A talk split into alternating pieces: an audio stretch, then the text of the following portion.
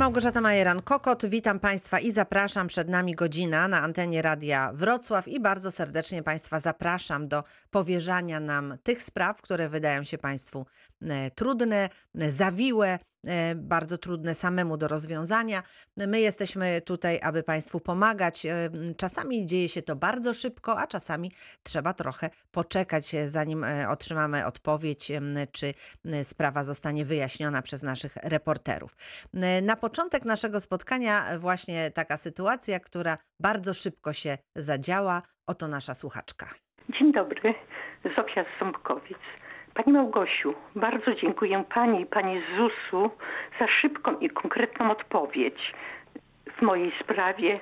Dziękuję, pozdrawiam i życzę dużo zdrowia. Bardzo dziękujemy. Pani Zosi również życzymy e, dużo zdrowia. Tutaj akurat e, pytanie dotyczące e, emerytury i szybko przekazałam pytanie naszemu ekspertowi. Pani Irena Szopka migiem załatwiła, czy wyjaśniła problem pani Zosi. Bardzo również za to dziękuję. Jeżeli jest taka możliwość, to nie czekamy do kolejnego programu, kiedy gość się pojawi, tylko od razu staramy się wyjaśnić to, co jest dla Państwa zawiłe. No a dzisiaj zapraszam tych wszystkich, którzy z prawem pracy, z kodeksem pracy chcą być na bieżąco, bo dzisiaj moimi i Państwa gośćmi są panie inspektor Ewa Kulik i Magdalena Wikar z Państwowej Inspekcji Pracy. Dzień dobry, witam panie. Państwu. I zapraszamy państwu. Państwa, witamy i zapraszamy do telefonowania 71 391 0000. To jest numer telefonu, który jest już do Państwa dyspozycji i z którego proszę korzystać, nie zwlekając, bo ta godzina na antenie Radia Wrocław bardzo szybko mija. Jak stali słuchacze na pewno się już zdążyli zorientować. Także nasz adres mailowy reakcja24 małparadiowrocław.pl Proszę do nas pisać.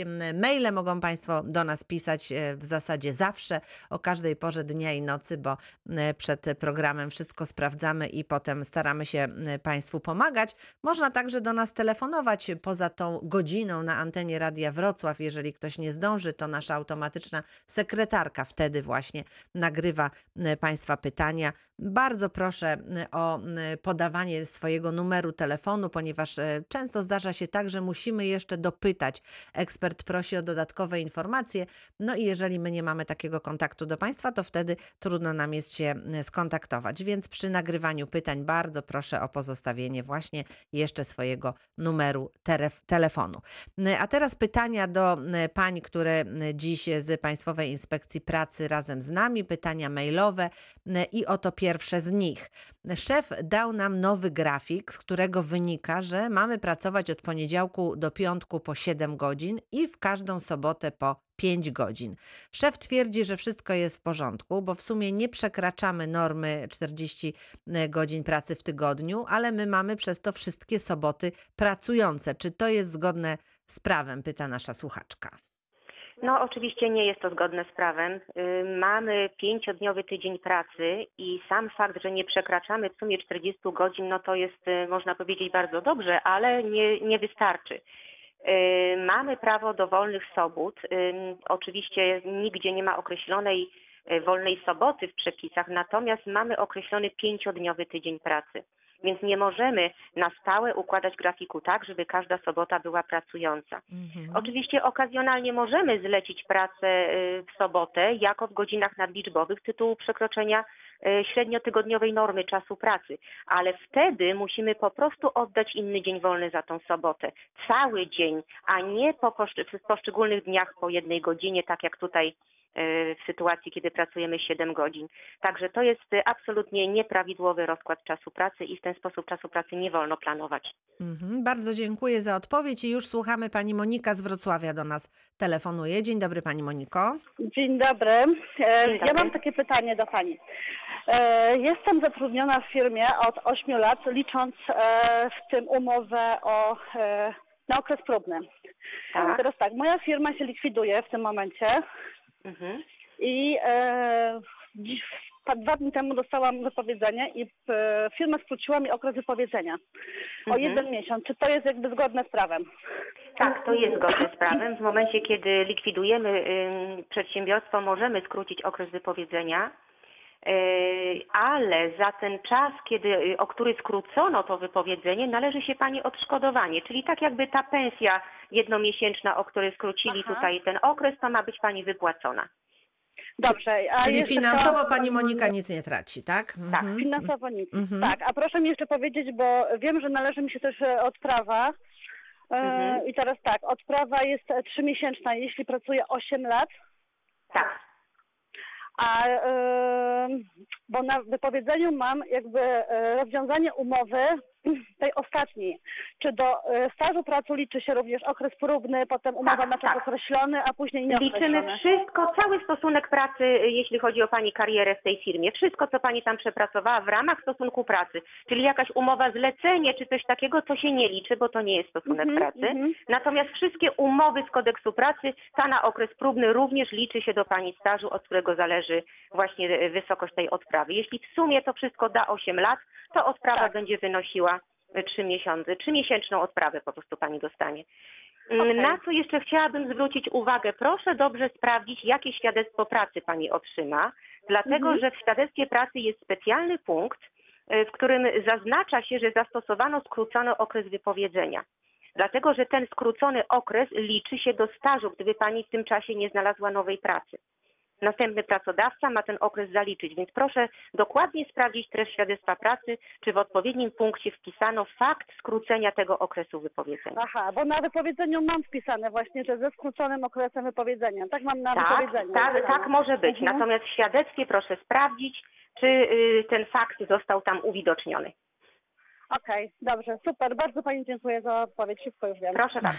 Bardzo się Dziękuję, cieszymy. widzenia. E, Dziękuję uprzejmie do usłyszenia. Jeżeli mają Państwo pytania, to bardzo proszę korzystać, bo warto się upewnić, wiedzieć na co zwrócić uwagę, m, by później nie było problemów, czy nie okazywało się, że właśnie czegoś nam tutaj brakuje. No i szczególnie kiedy m, właśnie nasi słuchacze dzwonią do naszego eksperta z ZUS-u i trzeba liczyć do emerytury, no to wtedy wszystko jest tutaj ważne, dlatego m, proszę na to zwracać uwagę. 71 391 0000 to mm, jest nasz numer telefonu i zapraszam. Mm, A tymczasem pytanie mailowe. Pracuję na nocną zmianę. Przy zmianie czasu na zimowy pracowałem o godzinę dłużej, ponieważ no, cofnęliśmy zegarki. Czy zarobię wtedy więcej? Pyta nasz słuchacz. Mhm, proszę Państwa, tak, to jest dosyć szczególna sytuacja przy zmianie czasu, ale rzeczywiście, skoro cofnęliśmy zegarki o mm, godzinę do tyłu, to pracownik zostaje na swojej zmianie o godzinę dłużej, prawda? Bo tak jakby drugi raz robi tą samą godzinę, Y, zatem pracuje 9 godzin. I rzeczywiście tutaj się zalicza na korzyść pracownika. Faktycznie, skoro tutaj wystąpiła praca przez 9 godzin, a nie 8, jest to godzina nadliczbowa, która po prostu powinna być odpowiednio zrekompensowana albo czasem wolnym, albo wynagrodzeniem y, z odpowiednim dodatkiem. Mhm. Bardzo dziękuję. I kolejne pytanie mm, mailowe.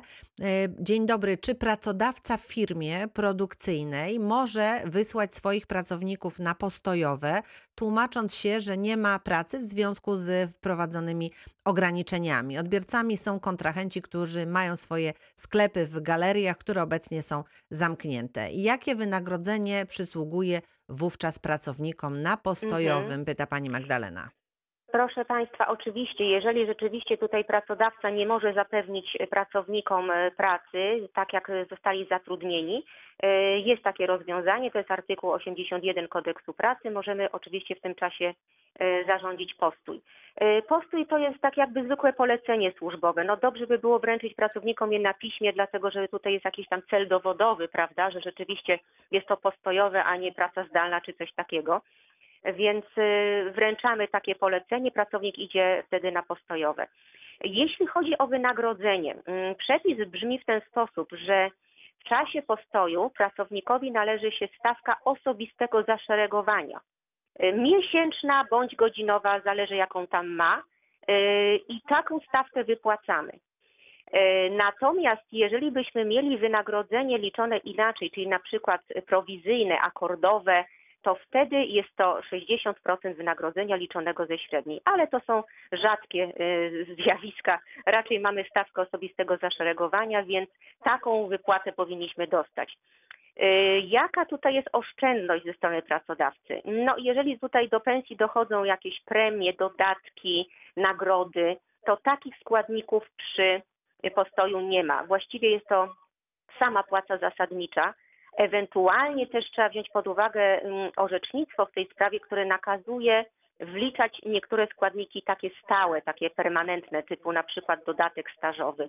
No też powinien być wliczony y, wtedy przy tym postojowym. Ale co do zasady, y, takie różne okazjonalne nagrody, premie nie muszą być i płacimy tylko wtedy tą gołą stawkę zasadniczą. Mhm, Bardzo dziękuję za odpowiedź. Proszę Państwa, do 13 jesteśmy na antenie Radia Wrocław i za chwilę będziemy kontynuować naszą rozmowę.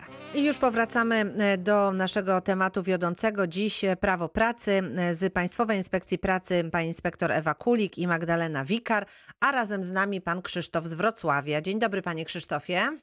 E, Dzień dobry Panią, witam serdecznie. Ja Dzień mam takie dobry. pytanie w zasadzie co do sytuacji żony, która miała teraz e, miejsce u niej w pracy. E, No niestety zachorowaliśmy na tego nieszczęsnego COVID-a. Byliśmy na Mhm. kwarantannie, izolacji. Żona zgłosiła to do swojego bezpośredniego przełożonego. Po przyjściu do pracy tam brakowało informacji o tym, że żona przebywa na kwarantannie od strony ZUS-u i pracodawca wręczył żonie naganę za e, dni nieobecne. Sprawdzaliśmy na ZUS-ie, nie ma takiej informacji, że żona była na kwarantannie na, na, na pacjent.gov.pl. Mhm. Na, żony, na, na, na koncie żony jest informacja, że wykryto tam pozytywny test. Pytanie, czy taka nagana jest uzasadniona od pracodawcy, bo pracodawca twierdził, że jeśli żona udowodni, że była, to po prostu tą naganę podrze papier i wyrzuci. Wie pan co, trudno powiedzieć, czy nagana jest słuszna, dlatego że taki spór to co do zasady sam sąd rozstrzyga na ogół. Natomiast jeśli chodzi o usprawiedliwianie nieobecności, rzeczywiście to jest obowiązek leżący po stronie pracownika, żeby nieobecność usprawiedliwić. Kwarantanna powinna być albo objęta normalnym zwolnieniem lekarskim, albo decyzją sanepidu, która niejako zastępuje to e, zwolnienie. Więc no, w jakiś sposób powinniśmy tą nieobecność usprawiedliwić? No chyba, że tutaj no, mielibyśmy do czynienia no, w tej całej ogromnej ilości problemów związanych z pandemią, z jakąś y, ciężką sytuacją, żeby uzyskać taki dokument, no wtedy trzeba złożyć do pracodawcy zwyczajne oświadczenie, tak, i, i dołączyć może ten pozytywny wynik testu jako jakąś podkładkę, ale naprawdę powinniśmy się starać uzyskać y, ten dokument nawet po pewnym czasie, skoro rzeczywiście ta kwarantanna była. No bo to mm, również jest istotne pod względem płacowym. No tu jest kwestia y, naliczenia tego zasiłku, prawda, chorobowego, czy najpierw wręcz wynagrodzenia za czas choroby przez pracodawcę. Y, Zatem no jakaś ym, podstawa w postaci dokumentu być powinna, więc no nie Ale- możemy tego... Tak? Wejdę Pani w słowo, bo, Tak, bo tak. doczytałem Mhm. przepisy, Mhm. e, które gdzieś tam weszły bodajże od 20 któregoś października. Tak jak mówię, żona poinformowała swojego bezpośredniego przełożonego o fakcie zachorowania. Tak, tak. Mhm. E, czyli to jest tam zgodnie z przepisami, te wszystkie dni muszą być e, w cudzysłowie odsiedzane w domu. Tak. I jest przepis również taki, że ZUS udostępnia płatnikowi wszelkie informacje na temat kwarantanny bądź izolacji i płatnik składek może takie informacje pobrać bezpośrednio sobie z tych systemów wszystkich informatycznych. I co? I pracodawca twierdzi, że takiej informacji z ZUS-u nie ma, tak? O to Tak. chodzi. Tak. Mhm. No tutaj chyba nie obejdzie się w takim układzie bez interwencji w ZUS-ie, no bo y, ciężko mi doradzić cokolwiek innego. Jakoś musi być nieobecność usprawiedliwiona, czy dokumentem przyniesionym fizycznie, czy, czy ściągniętym y, ze strony ZUS-u. To już jest, no wie pan, kwestia techniczna i organizacyjna, ale jeśli chodzi o porządek i dyscyplinę pracy, to każda nieobecność powinna zostać w jakiś Mhm. sposób Ale usprawiedliwiona. dobrze, no, żo- żona u, u, w momencie jak przyszła, tak jak mówię, zgłosiła tą nieobecność, że przebywa na kwarantannie Mhm. i, i, i, i wysłaliśmy nawet bodajże wynik tego testu. Mhm. Tak, ale no tutaj jeżeli Ale kto rzeczywiście powinien tak, tego szukać? No dobrze, no ale y, y, powinny być informacje, y, prawda, W ZUS-ie, dostępne w ZUS-ie. Kto ma teraz szukać tego, y, tego w ZUS-ie? Czy y, y, małżonka pana Krzysztofa, czy pracodawca powinien y, tego, tego Znaczy poszukać? czy pracodawca do- oczywiście po, Mhm. powinien wykazać tą inicjatywę, żeby y, odszukać y, na stronie, która udostępnia tak, te, te wszystkie zaświadczenia. Natomiast jeśli tego nie ma, no to niestety w interesie pracownika jest, żeby tą y, nieobecność usprawiedliwić. Więc no radziłabym jednak zgłosić się do ZUS-u i zainterweniować w tej sprawie, żeby Ale- udostępnili. Znając bezwładność ZUS-u, takiego Mhm. jako instytucji, to, to no niestety to będzie trwało. No nie oszukujmy się, to jest instytucja, która ma dosyć długi czas działania, Mhm. oczekiwania. A Na tymczasem wszelkie- nagana tutaj będzie. Ona No, już jest ona wystawiona. już to jest. najlepsze, Ona Ona już że jest, tak, ona Ja zostanie nie wiem, anulowana. no, czy pracodawca troszeczkę tak niezanerwowo zareagował w tej, w tej sytuacji? Czy, czy rzeczywiście No, można i była tak to podstawa do oceniać. tego, żeby od razu dawać naganę, skoro otrzymał e, wynik e, e, dodatni, prawda, e, Tak. tutaj Mhm. i otrzymał informację, no to wydaje się, że, że to takie działanie trochę na wyrost bym powiedziała, no bo Mm, przecież można to wiadomo, że tak jak ktoś ocenić. jest chory, to, to pracodawca się tutaj tak wyrwał, powiedziałabym, no nie, nie najlepiej Trochę to za szybko. No, to, To znaczy, tak. proszę Państwa, ja y, polecam też zachowanie pełnej procedury, jeśli chodzi o postępowanie z naganą. Na pewno na naganie jest pouczenie, jak należy się zachować, jeśli chodzi o odwołanie od tej Jest. nagany. I Mhm. proszę to zrobić. Tą procedurę proszę zachować. Wykazać, że dopełniło się wszelkiej staranności, żeby to usprawiedliwić, że y, tutaj y, po stronie ZUS-u był taki obowiązek, który nie został dopełniony, a swoją drogą interweniować w ZUS-ie, co też oczywiście proszę wykazać w odwołaniu do tej nagany, że też podejmujecie taką interwencję, y, aby jednak mimo wszystko tą, y, tą nieobecność usprawiedliwić. Tak, tak, to jedynie można sko- skomentować tak, że to taki brak empatii troszeczkę życiowej Absolutnie, i, i absolutnie, tak tak, jest, naprawdę, tak jest. Mhm. Panie Krzysztofie, różnie w bardzo wielu sytuacjach, które tutaj rozwiązujemy na antenie, e, niestety dowiadujemy się, że tak naprawdę bardzo wiele zależy od ludzi, z którymi mamy kontakt, prawda? Tak, przepisy wszystkiego tak nie jest, określą. oczywiście. No, czy jest jakaś empatia, zrozumienie, czy, czy ktoś e, wyrywa się przed szereg, nie, nie zawsze e, tak jest to uzasadnione. No ale mamy taką sytuację, jaką mamy. W związku z tym No, proszę niestety. próbować, a jak będzie pan miał kłopoty, to my zawsze mamy tutaj z gości z ZUS-u, będziemy starali się panu pomóc, jak będzie taka potrzeba, dobrze? Godzina 12 zawsze staram się e, włączać radio w Wrocławiu. Bardzo się cieszę, dziękujemy bardzo i Dziękuję będziemy starali się pomagać. Dziękuję uprzejmie. Dziękuję bardzo. No i teraz pan Andrzej z Nowogrodźca do nas telefonuje. Dzień dobry panie Andrzeju. Dzień, dzień dobry, bardzo mi miło. Y, Mam taką sprawę. Zakład zwolnił mi żonę y, z pracy po 37 latach pracy y, z powodu, y, jak to przyczyną wypowiedzenia umowy o pracy likwidacja pani stanowiska pracy z powodu zmiany w strukturze organizacyjnej zakładu pracy wynikającej z potrzeb ekonomicznych. I mam pytanie. To, to, to się działo w 2012 roku. Czy żonie przysługiwała odprawa za czas... no, E, proszę pana, a czy ta firma zatrudniała powyżej 20 osób? No nie, do 20, No do nie. 20 osób. No niestety, cała ta ustawa dotycząca zwolnień grupowych, zwolnień indywidualnych i związanych z tym odpraw dotyczy dużych zakładów pracy powyżej 20 osób. Więc gdyby to był duży zakład pracy właśnie powyżej 20 osób, odprawa jak najbardziej by była. Yy, No, w związku ze stażem pracy to byłaby trzymiesięczna odprawa, bo powyżej 8 lat to już jest 3 miesiące, ale małych firm zwyczajnie nie dotyczy. Jasne, y, rozumiem. Ale jeszcze jedno pytanie. W międzyczasie y, wcześniej, y, w roku 97 zakład zmieniał nazwę, czyli po prostu likwidował jakby zakład poprzedni, a, a utworzył nowy zakład. Tak. Czy w tym, w tym czasie przysługiwała odprawa, czy nie? Gdyby była zwolniona wtedy, to tak. Natomiast y, oceniamy ilość pracowników na dzień zwolnienia, czyli jeżeli w chwili zwalniania, wręczenia wypowiedzenia powiedzmy nie było 20 pracowników, to już odprawy nie będzie. To, no to jest przeciwko pracownikowi. Dobrze, no dziękuję. No dziękuję niestety, serdecznie. tak. Dziękujemy No. panie Andrzeju, dziękujemy Dziękuję. bardzo. Do Proszę- widzenia, do usłyszenia. Do usłyszenia. Wzajemnie dziękujemy. Proszę Państwa, w tym momencie kończymy pierwszą część naszego dzisiejszego spotkania, ale oczywiście za chwilę część druga. Rozpoczynamy drugą część dzisiejszego spotkania. Przypominam razem z nami e, pani inspektor Ewa Kulik i Magdalena Wikar z Państwowej Inspekcji Pracy. I pytanie mailowe pani Joanny. E, Pytanie e, następujące. Czy w okresie przebywania w izolacji domowej można pracować zdalnie? Nie otrzymałam zwolnienia lekarskiego od lekarza, a mój stan zdrowia i charakter pracy umożliwiałoby pracę zdalną. Czy nie, jeśli nie, to czy wynagrodzenie chorobowe liczy się za cały czas izolacji, włącznie z dniami wolnymi, czy tylko za czas faktycznej nieobecności w pracy? Pyta pani Joanna. Mhm.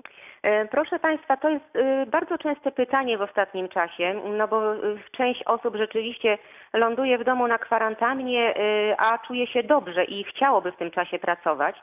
E, Nie ma żadnych przeciwwskazań, jeśli chodzi o przepisy prawa pracy, żeby zwyczajnie zgłosić do pracodawcy e, taką chęć wykonywania pracy podczas kwarantanny, oczywiście pod warunkiem, że jesteśmy zdrowi, tak? No bo za, e, za No czas oczywiście choroby to mamy się tak, czujemy się tyle. dobrze. Mhm. I rzeczywiście taka możliwość jest. Y, Piszemy wniosek do pracodawcy, że chcemy w tym czasie wykonywać pracę, że jesteśmy zdrowi, a przebywamy w domu tylko w ramach izolacji. Wtedy warunki izolacji nie będą naruszone, dlatego że zwyczajnie wykonujemy pracę w domu i z domu nie wychodzimy.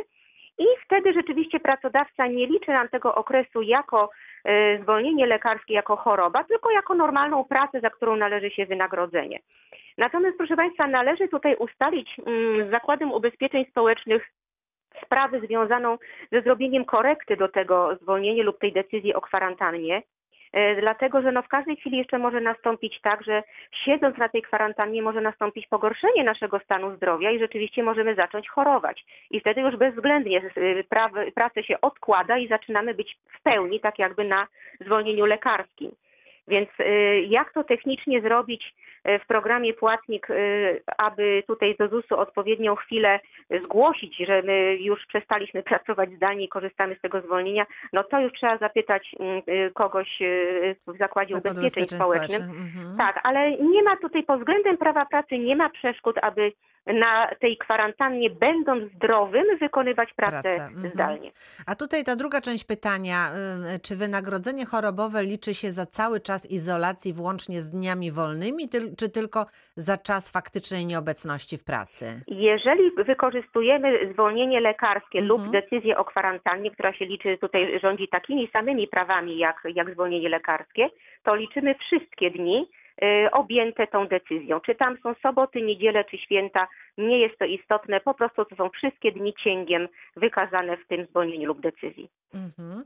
E, Bardzo dziękuję za odpowiedź. I kolejne pytanie. Mm, Czy premia uznaniowa, którą otrzymuję co miesiąc, będzie wypłacana również, gdy pójdę na urlop? Pyta nasz słuchacz. Mm, Proszę Państwa, no rzeczywiście z premią uznaniową często jest problem, dlatego że musimy tutaj przyjrzeć się, jak ona funkcjonuje. Jeżeli ta premia uznaniowa jest okazjonalną nagrodą za jakieś tam specjalne osiągnięcie, to jej nie wliczamy do, y, do wynagrodzenia urlopowego, no bo to tak jakbyśmy ją dostali dwa razy. Raz za tą jedną okazję, a drugi raz y, już w urlopie, prawda?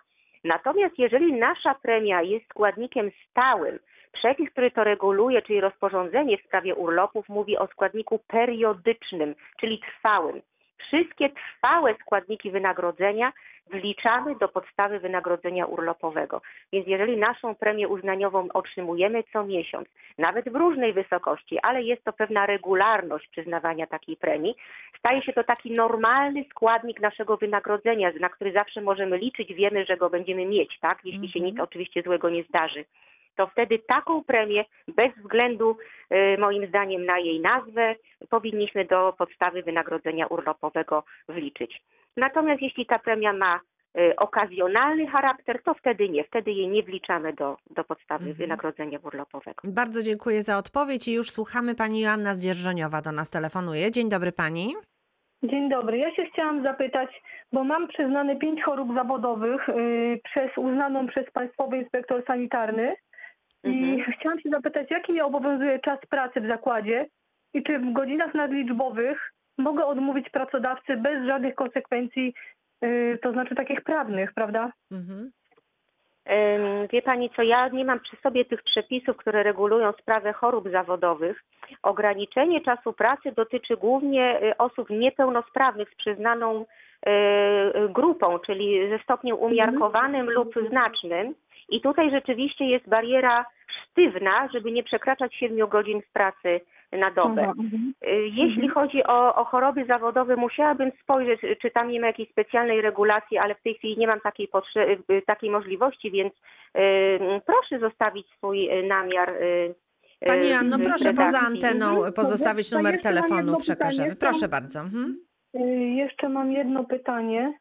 Wyleciało mi z głowy, bo tu mi chodzi właśnie. Aha, bo w tej chwili mam y, stopień, y, y, stopień lekki przyznany, ale kończy Tak. mi się, a w międzyczasie po prostu teraz będę składała o pogorszenie stanu zdrowia, bo leżałam w szpitalu właśnie przez te choroby zawodowe i będę składała właśnie o podwyższenie tej grupy. Y, Mhm. Czy stopień lekki nie wpływa w ogóle na, na ten czas pracy w Nie, zakładzie pracy? lekki nie. Nie wpływa. tylko Umiarkowany lub znaczny, tak. Mhm. Aha, aha. Dobrze, to ja zostawię numer Dobrze, telefonu. proszę zostawić, a my przekażemy tutaj pani inspektor i doprecyzujemy odpowiedź, e, więc dziękuję bardzo. dziękujemy uprzejmie. Dziękuję E, również. Dziękujemy i pozdrawiamy. E, I teraz e, pytanie, e, poproszę tutaj e, panią Magdalenę, e, ponieważ e, pytanie dotyczy obcokrajowców, e, a e, jest ono następujące. Przebywam w Polsce na podstawie zezwolenia na pobyt stały, natomiast termin ważności mojej karty kończy się 17 listopada w okresie stanu zagrożenia epidemicznego. Czy mój pobyt będzie legalny? Pyta nasz słuchacz. E, Tak, zgodnie z ustawą antykryzysową pobyt będzie cudzoziemca nadal legalny. E, Z ustawy tej wynika, że ważność karty pobytu dotyczy to zarówno zezwolenia na pobyt czasowy, zezwolenia na pobyt stały, czy zezwolenia na pobyt rezydenta długoterminowego Unii Europejskiej, Mhm. upłynął w czasie stanu zagrożenia epidemicznego lub stanu epidemii, przedłuża się do 30 dnia od dnia odwołania tego ze stanów, który obowiązywał jako ostatni. I w tym przypadku, jeżeli taki cudzoziemiec posiada kartę pobytu, która upływa 17 listopada, czyli w czasie ważności, e, w czasie obowiązywania stanu epidemii, nie musi e, ubiegać się o wymianę karty pobytu i nikt w tej chwili jemu nie wyda nowej karty pobytu. On po prostu posługuje się tą kartą pobytu i cały czas jest ważna do czasu upłynięcia e, tego okresu pandemii. Czyli gdyby ten czas pandemii został odwołany, to wtedy ma jeszcze 30 Wtedy- dni na, Tak. na tutaj ce- procedowanie ważności tej, e, tej karty, Dokładnie. tak? Mhm. Tak, przedłuża się do 30 dnia od dnia odwołania tego ze Mhm, stanu. mhm. Dobrze, dziękuję bardzo za odpowiedź Dziękuję i już bardzo. słuchamy. Pan Piotr z Wrocławia do nas telefonuje. Dzień dobry panie Piotrze. Dzień dobry, witam serdecznie. Mam pytanie odnośnie wynagrodzenia, czy tam y, to jest ekwiwalent chyba za pobyt na chorobie, nie wiem jak to się tam dokładnie nazywa, ale chodzi o to, że w trakcie choroby y, dostaje się tam wynagrodzenie obniżone o 80%, Mhm. natomiast czy do tego wchodzą wszystkie składniki? Chodzi mi głównie o akurat y, premię nie taką, którą dostaje się codziennie, znaczy tam co miesiąc powiedzmy, tylko raz w roku trafiło mi się, że w trakcie e, dostałem tą roczną premię i skręciłem nogę i byłem na dwutygodniowym zwolnieniu i po prostu zostało mi tam znacznie pot- potrącone. Czy to też wchodzi do Mhm. potrąceń? Mhm. E, To jest ciężkie do rozstrzygnięcia, bo to jest rzeczywiście charakter jakiejś jednorazowej nagrody. Mm, Zasady są takie, że wszystkie składniki stałe powinniśmy wliczać, nagrody nie. Natomiast, proszę pana, jest taki wyrok Trybunału Konstytucyjnego, y, już dosyć stary, ale nadal aktualny, który Tak. rzeczywiście zobowiązywał pracodawcę, ale też ZUS do tego, aby uznawał wszystkie wypłacone składniki wynagrodzenia w średniej, bo do zwolnienia lekarskiego bierzemy średnią z 12 miesięcy poprzedzających. I rzeczywiście Trybunał mm, orzekł w takim y, tutaj w, takiej formie, że wszystkie składniki, które w tym czasie były wypłacone, powinny zostać wliczone. Natomiast rzeczywiście taką typową regułą, która kieruje tymi zasadami, to jest podobnie jak przy urlopach. Mm, No w momencie, kiedy to byłaby premia, choćby w jakichś odstępach czasu wypłacana, kwartalnie, y, co pół roku, y, co roku, to, to rzeczywiście ona powinna być wliczana. Natomiast jeżeli to jest charakter jednorazowy, incydentalny, to właściwie niekoniecznie. I tutaj ja bym się za bardzo, tak osobiście oceniając sprawę, nie za bardzo bym się upierała przy wliczaniu tej, y, tej premii. Rozumiem, czyli to jest dość umowne, tak? Czyli Tak, dlatego że no, Trybunał rzeczywiście w ten sposób to y, określił, natomiast no, w ślad za wyrokiem tego Trybunału wcale mm, nie za bardzo zmieniły się przepisy, więc też tak nie za bardzo można tutaj ym, przełożyć to do każdej sytuacji. No i rzeczywiście też dotyczyło to sytuacji premii, które y, no chociaż okazjonalnie, ale były w jakimś tam y, cyklu wypłacane, czyli no na przykład premie kwartalne, y, czy choćby trzynastka płacona co roku, tak, to też jest pewna cykliczność. Natomiast jeżeli w pańskiej sytuacji była to sytuacja taka mm, zupełnie okazjonalna, jako nagroda za konkretne osiągnięcie, jeden, Dokładnie jedyny tak. raz za coś, no to ja bym się tutaj za bardzo nie upierała, żeby, ta, żeby tą nagrodę wliczać do podstawy chorobowego. Rozumiem. Dziękujemy bardzo. bardzo. Dziękujemy panie Piotrze i słuchamy pani Joanny z Wałbrzycha. Dzień dobry. Mm. Dzień dobry. Ja dziękuję za moją odpowiedź mm, dotyczącą maila. Mhm. Natomiast chciałam e, uszczegółowić, e, chodzi mi o osoby, które są w izolacji, czyli mają już pozytywny wynik e, testu i mm, bo kwarantanna tyczy się osób teoretycznie zdrowych lub podejrzanych, natomiast jak już ktoś już ma zdiagnozowany, zdiagnozowaną chorobę, jak to się wtedy ma do pracy zdalnej? Yy, Ale Proszę stan pani, zdrowia jest w porządku. Mhm. To było to Właśnie. pytanie, które dotyczyło, czy będąc na kwarantannie można pracować, tak? O, To tak, w oczywiście. izolacji. W izolacji. W izolacji, ja tak, w radziłabym izolacji. oczywiście skonsultować tą sprawę z ZUS-em, dlatego że no to jest organ, który wypłaca zasiłki, więc oni tutaj powinni mieć zdanie nadrzędne, ale w mojej ocenie tutaj kluczem do całej sytuacji jest to, czy, ob, czy przechodzimy y, tą naszą chorobę objawowo, czy bezobjawowo. No bo część osób rzeczywiście test potwierdził koronawirusa, ale nawet nie czują, że go mają i wtedy, no dlaczegóż to by nie mogli pracować, prawda, w, No izolacji domowej. Więc ja tutaj problemu nie widzę, ale ponieważ tutaj już rzeczywiście wkraczamy e, w, w potwierdzenie w dokumentacji, że istnieje choroba, więc ja tutaj radzę skonsultować z Zakładem Ubezpieczeń Społecznych. No właśnie ZUS też ma z tym problem, ponieważ jak dzwoniłam, bo też konsultowałam to z ZUS-em, y, oni wychodzą z założenia, że jeżeli y, pracownik nie składa wniosku o zasiłek, czy na początku jeszcze wynagrodzenie chorobowe, Mhm. no to oni traktują, że nie ma tematu po prostu, Tak, że że jeżeli pracownik, tak, że, że oczywiście gdyby, gdybym miała y, wypłacane wynagrodzenie chorobowe, w później ewentualny zasiłek, abym pracowała, no to wtedy tracę prawo do zasiłku.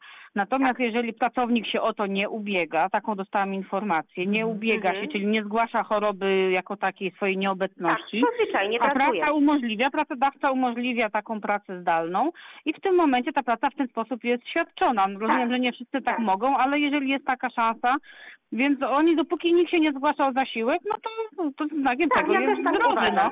Też tak uważam, że jeżeli to jest bezobjawowa sytuacja i pani się dobrze czuje, to można po prostu wykonywać pracę w izolacji domowej.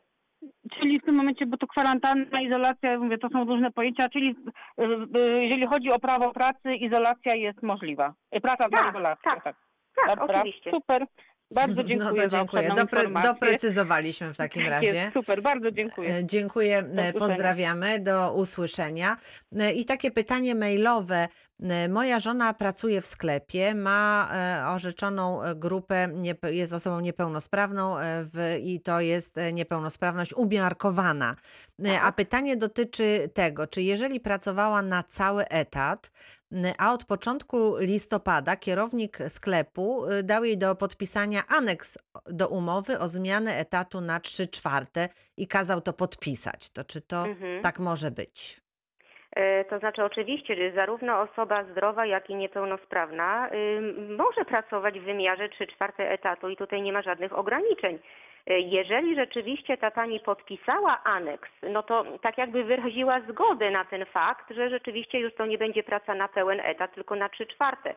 E, Gdyby tego aneksu nie podpisała, no to sprawa by była nadal otwarta. Pracodawca mógłby korzystać tam z innych metod typu wypowiedzenie zmieniające, prawda?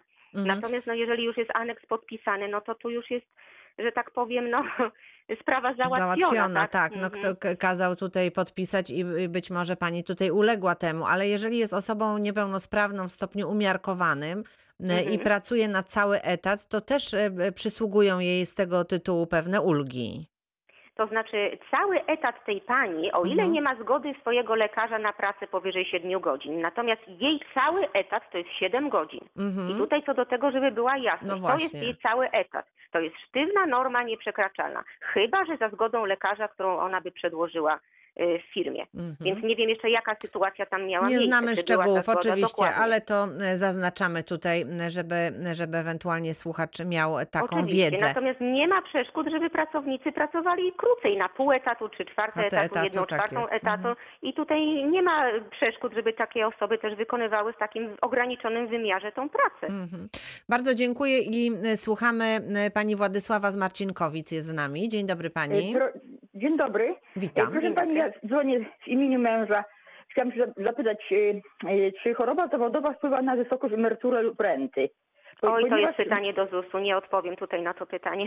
A, i Pani jest właśnie, aha, ogólnie o rentę to nie, nie mogę się nic dowiedzieć. Bo Pani tego Władysławo, pani Władysławo, jak jest u nas e, specjalista z ZUS-u, pani Irena Szopka, e, właśnie naczelnik Wydziału Emerytalno-Rentowego, no to wtedy możemy o takie rzeczy pytać, a tutaj dzisiaj Aha. prawo pracy, no to z emeryturą, jeszcze do emerytury trzeba trochę popracować. Także bardzo Aha. proszę być czujną i słuchać naszego programu. Jak pojawią się goście z ZUS-u, wtedy będzie pani mogła tutaj zapytać. Dobrze? A nie mogę, przepraszam bardzo, a czy by- bym mogła Pani Irenie Szopki prosić o numer telefonu? Ja bym nawet już nie, nie dzwoniła do radia, tylko po prostu do Pani Nie, no Ireny bardzo panią, prze- nie bardzo panią przepraszam, no wszystkich spraw nie możemy tutaj pani Aha, Irenie, bo aha. ona ma swoje, swoje obowiązki i, Tak, i tak, to nie rozumiem, jest tak, żebyśmy rozumiem. mogli sobie do, do niej dzwonić w każdej sytuacji, ale proszę, A? e, tutaj myślę, że sprawa nie jest aż tak pilna, że e, poczeka pani No, nie, na nie nasze. No prawda? tak, No, tak, właśnie, poczekam. to spokojnie. To proszę Dobrze. poczekać i być Dziękuję z reakcją bardzo. 24. Bardzo dziękuję. 9 minut pozostało do godziny 13, więc jeszcze mamy chwilkę. Najpierw odpowiem pani Agacie ze Strzelina, która przysłała nam tutaj mm, mm, taki rozbudowany opis swojej sytuacji, a ponieważ jest to taka troszeczkę dłuższa sprawa, to proszę pozwolić, że mm, ja przekażę to pytanie mailowe pani Ewie Ku- Kulik i będziemy, będziemy od, odpowiadać tutaj mailowo. E, Także bardzo proszę o cierpliwość. Natomiast teraz jeszcze słuchamy pani Anety ze Złotego Stoku. Dzień dobry pani. Dzień dobry, dzień dobry, Aneta y, Malinowska Złoty Stok. Ja chciałam zadać pytanie, czy można rozwiązać umowę, jeżeli jest umowa na zastępstwo pracownika, który przebywa na chorobowym, a teraz w czasie pandemii, y, czy jest taka możliwość, czy y, można rozwiązać tą umowę szybciej? E, Oczywiście umowa na zastępstwo rządzi się tutaj tymi samymi prawami, co umowa na czas e, określony, czyli okres wypowiedzenia zależy od długości stażu pracy w danym zakładzie. Jeśli taki pracownik e, zwyczajnie nam się nie sprawdza albo no, z innych powodów chcemy go zwolnić, no to oczywiście stosujemy wypowiedzenie. Wypowiedzenia nie stosujemy wtedy, kiedy osoba zastępowana wraca. Wtedy stosunek pracy rozwiązuje się automatycznie i nie wymaga to żadnej, żadnego oświadczenia woli o wypowiedzeniu, tylko po prostu z automatu, z dnia na dzień, tak jakby umowa się rozwiązuje. Aha, ale czy teraz w tym czasie, gdzie po prostu nie ma, y, y, nie ma pracy, po prostu y, nie ma co dać pracownikowi do pracy, czy jest możliwość, bo to zastępstwo mogłoby być jeszcze przez dwa miesiące, ale czy można Mhm. wcześniej związać tą umowę? Można. E, Chyba, że korzystacie z jakiegoś pakietu antykryzysowego, który właśnie miał za zadanie chronić miejsca pracy, no to oczywiście tam jest e, obwarowanie, że jeżeli nic takiego nie miało miejsca, to jak najbardziej tutaj wypowiedzenie jest możliwe do zastosowania. Aha, dziękuję serdecznie, miłego dnia życzę. Bardzo dziękujemy również. Proszę Państwa, e, nasze dzisiejsze spotkanie właśnie dobiega końca. Bardzo dziękuję Pani Inspektor Ewa Kulik i Magdalena Wikar. Dziękuję bardzo. były razem z nami. Bardzo dziękuję. To, czego nie zdążyłam na antenie, przekażę e, naszym gościom już poza anteną, a Państwu dziś dziękuję. Natomiast jutro prawo budowlane w roli głównej, więc jeżeli remonty, przebudowy, budowy, to bardzo proszę e, zgłaszać się z tym problemem. Już nawet dzisiaj można nagrywać e, swoje pytania czy przysyłać maile, a jutro spotkamy się jak zawsze o godzinie 12. Małgorzata Majeran-Kokot, bardzo dziękuję. Dobrego dnia.